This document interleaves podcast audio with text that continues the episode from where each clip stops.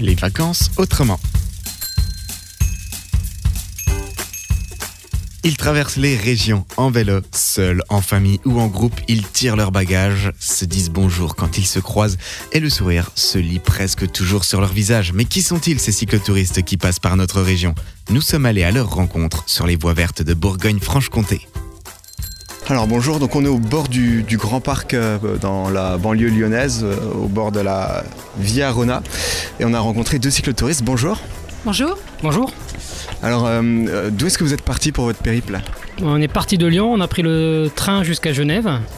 Et donc là, on vient de Genève en vélo. D'accord. Le retour à la maison alors. C'est en trois jours en fait. Le premier jour, euh, 70 km, le deuxième, euh, 90 et le troisième, euh, 110 km.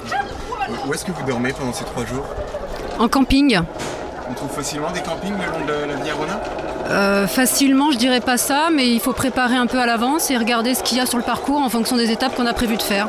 Et vous avez rencontré des difficultés particulières sur le, sur le parcours? Pas de difficulté euh, proprement dite en tant que pédalage, mais je trouve qu'il y a certaines portions qui sont très très mal aménagées. Certaines sont très bien aménagées et il y en a d'autres. Il n'y a pas aucun balisage, pas de voie délimitée pour les vélos, pas de panneaux pour les voitures pour dire que c'est un itinéraire partagé. euh, voilà. Attention, il faut avoir une carte avec soi. Bah, faut avoir une carte où c'est quand même, c'est quand même indiqué, sauf, euh, sauf sur une portion là juste avant, juste avant Jons où c'est plus du tout indiqué.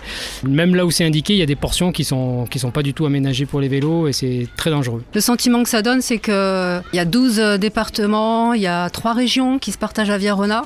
On sent que c'est compliqué, hein, que les élus doivent avoir du mal à se mettre d'accord sur euh, ces aménagements-là. Et moi, le sentiment que ça me donne, c'est que ça a été vendu euh, Via-Rona, mais que c'est pas prêt, c'est pas fini. Il faut attendre encore peut-être quelques années pour que ce soit. Ouais, alors moi j'espère que ce sera réellement fini, mais je me pose vraiment la question. Est-ce que ça ira vraiment jusqu'au bout euh, sur certaines portions ouais. Après, ça reste un itinéraire qui est très sympa, très agréable, mais c'est vrai que ça gâche un peu euh, parce qu'en enfin, c'est surtout là, là, le point de vue sécurité, c'est dangereux, c'est hyper dangereux en fait. Et ça fait combien de temps qu'elle existe la piste Via Rona, qu'elle est vendue en tant que telle? Ah, ça Plusieurs fait années. plusieurs années, hein, ça, fait plus, ça fait au moins 5 ans, minimum 5 ans.